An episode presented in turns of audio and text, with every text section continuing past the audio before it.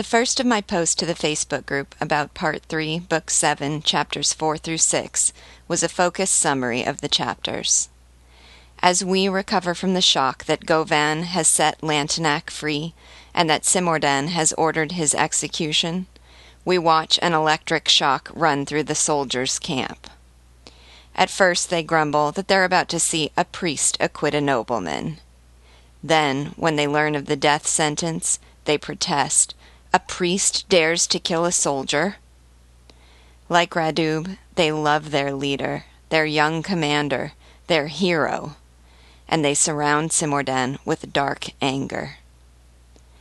Though Cimourdain is impervious to their judgment, we are still allowed a little hope. For in this moment, Cimourdain is the supreme man. He has full powers. He can grant pardon. He can free Gauvain with a word. And he, in all his formidable, intransigent loyalty to principle, has just one weakness Gauvain. Our hopes are raised as we see Cimourdain enter Gauvain's cell, just as Gauvain had done the night before. He gazes upon the sleeping Gauvain like a mother looking at her baby, and tenderly kisses his hand. Gauvain awakens, sees Cimourdain with his eyes full of those flames which burn tears, and seeks to console Cimourdain for sending him to his death. He credits Cimourdain with his very existence, for saving his life and forging his soul. Cimourdain took the saber blow at Dol, stood next to him in the breach, delivered him from prejudice, made him a mind, and gave him the key of light. He says to the man who would be his executioner, O oh, my master, I thank you. It was you who created me. With his last remaining breaths, Gauvain then begins a reverie on the revolution. He and Cimourdain agree that the ferocity of 93 has been necessary, and that, quote, beneath a scaffolding of barbarism, a temple of civilization is being built, unquote.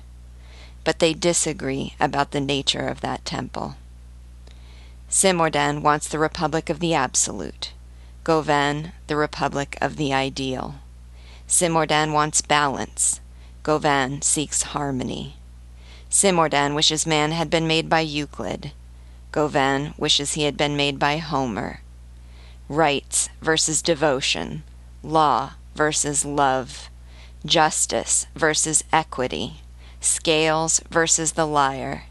The theorem versus the eagle. These are the metaphorical expressions of their conflicting visions of the new world. Cimourdain accuses Gauvain of dreaming, as Gauvain lays out his utopian ideal, where all the earth's forces have been harnessed for production, where equality exists between man and woman, where poverty has been eliminated, and where every individual ascends a social ladder that leads to God. At some point, Gauvain's reverie is punctuated by the sounds of sentries, planks, and hammer blows the sounds of Gauvain's impending death. And though Cimourdain, listening to them, grows pale, Gauvain does not hear. As his life draws to a close, he is thinking of the future. Next, we are presented with Hugo's epic juxtaposition of two symbols 1500 years of oppression versus one year of savage rebellion a debt versus the falling dew, monarchy versus revolution, the Tourgue versus the guillotine. And these two symbols of brutality stare each other down as preparations are made for the execution of a man who happens to be both noble and a revolutionary. And then we have arrived at the novel's final, excruciating scene. At least it was for me. Every detail of this scene wrenches my heart, and though I have read it more than a dozen times, it has never gotten any easier for me.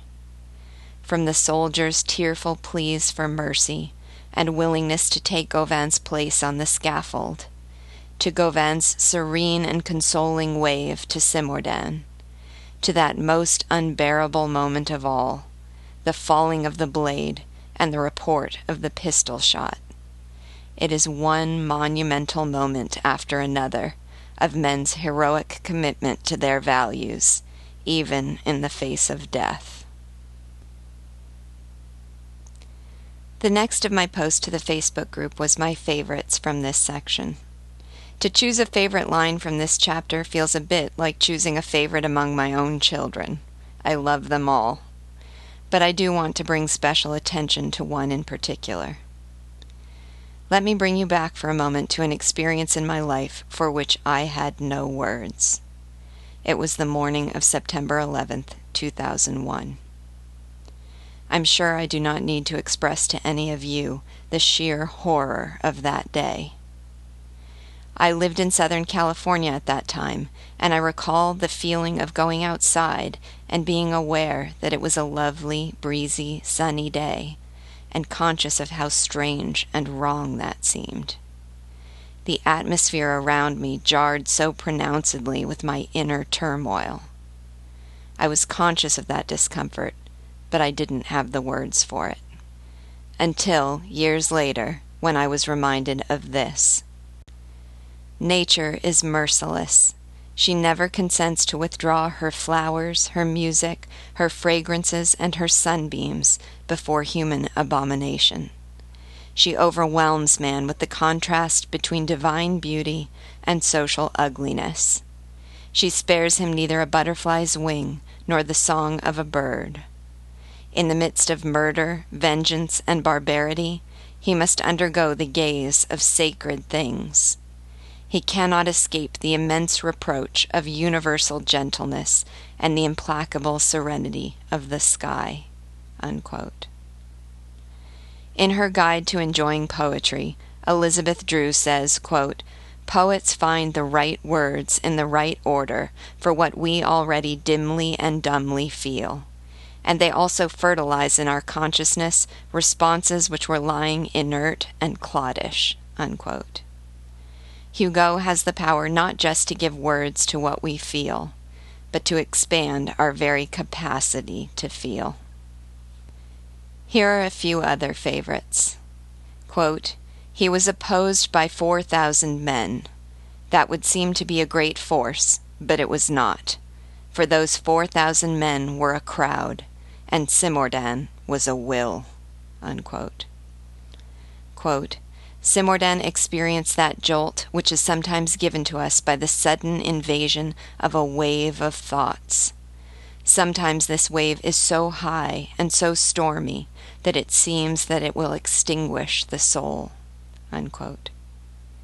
Quote, Gauvain, come back to earth. We want to realize the possible. Begin by not making it impossible. Unquote. Quote, Furthermore, what does the storm matter to me if I have a compass? And what do events matter to me if I have my conscience? Unquote. Quote, Society is nature made sublime. I want everything that's lacking in beehives and ant hills, monuments, art, poetry, heroes, geniuses. Unquote. Quote, no, no more yokes. Man is made not to drag chains, but to spread his wings.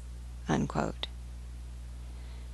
Quote, Even a lion would have been deeply moved or frightened to hear them, for the tears of soldiers are terrible. Unquote.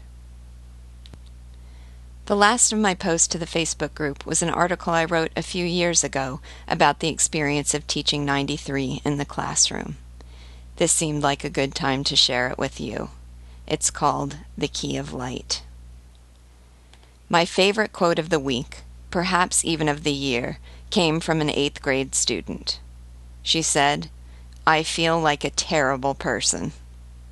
That demands explanation. We had just completed Victor Hugo's novel 93, which happens to be the novel from which the title of my blog, Pygmalion of the Soul, was derived. One of its primary characters, Cimourdain, is an ardent revolutionary. Charged early in his life with the role of tutoring Gauvain, a young aristocrat, he had imbued him with his radical ideas and animated him with his fanatical passion. In the process, he had come to regard Gauvain as more than a son, and Gauvain to regard him as more than a father. Quote, this deep spiritual paternity bound Cimourdain to his pupil. A mind can have a child. Unquote.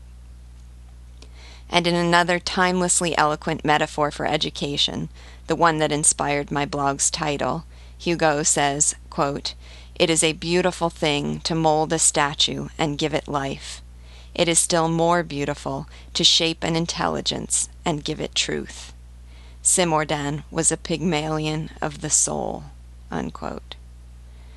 The relationship between Gauvain and Cimourdain is one of the cornerstones of this riveting, heart wrenching, and awe inspiring novel. The story takes place at the height of the Reign of Terror, when the woods of Vendée have become a pivotal and menacing battleground. The leader of the royal army in Vendée is the Marquis de Lantenac, a notoriously ruthless general who sees justice in any action that furthers his cause. He will shoot women, which he does when the innocent peasant mother Michelle Fléchard is given refuge by his enemies. He will make hostages of children, which he does when he must decide what to do with the executed young mother's three helpless orphans. He will kill his own family, which he vows to do since his fiercest rival in Vendée is none other than his own nephew and Cimourdain's pupil, now a revolutionary general, Gauvain. Gauvain, himself a brilliant and capable military leader, is also known, however, as more idealistic and merciful in the implementation of his ambitions. Quote, Above the revolutionary absolute, there is the human absolute. Unquote. The leaders of the Reign of Terror see this as a weakness, and they decide to appoint a man with the severity and mercilessness of Lantenac to supervise Gauvain, and, should this weakness betray their cause, to see to his execution. They appoint none other than Gauvain's spiritual father, Cimourdain. Consistent with Hugo's unfailingly grand view of life and of man, Every one of these characters is heroic in the defense of his values, and the clash or confluence of their goals makes for a breathtakingly dramatic climax.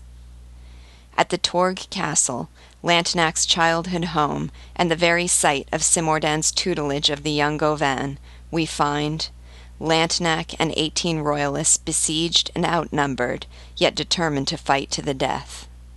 Gauvain and a large revolutionary army surrounding them, competing for the honor of being in the vanguard of the attack. The three blissful, frolicking children, unaware that they are being held under the threat of execution should Gauvain's army begin the assault. Cimourdain, watching over Gauvain's shoulder, tortured by the conflict between his revolutionary and fatherly devotions. And the mother, who, as it turns out, has survived gunshot, starvation, and a grueling, solitary, barefoot journey through the woods, finally finding her children again in the center of this inferno. The great author Ayn Rand once said that reading Hugo gave her, quote, the feeling of entering a cathedral, unquote. In a Hugo novel, man is heroic, life matters, and values are worth dying for. Hence my student's reaction to 93. I feel like a terrible person. Now, clearly, I do not want her response to be fundamentally discouraging or self critical. But it wasn't. She said it with a smile. Though she phrased her feeling in the negative, it was tongue in cheek. I believe she meant to express the feeling's positive corollaries. This novel makes me feel that greatness is possible.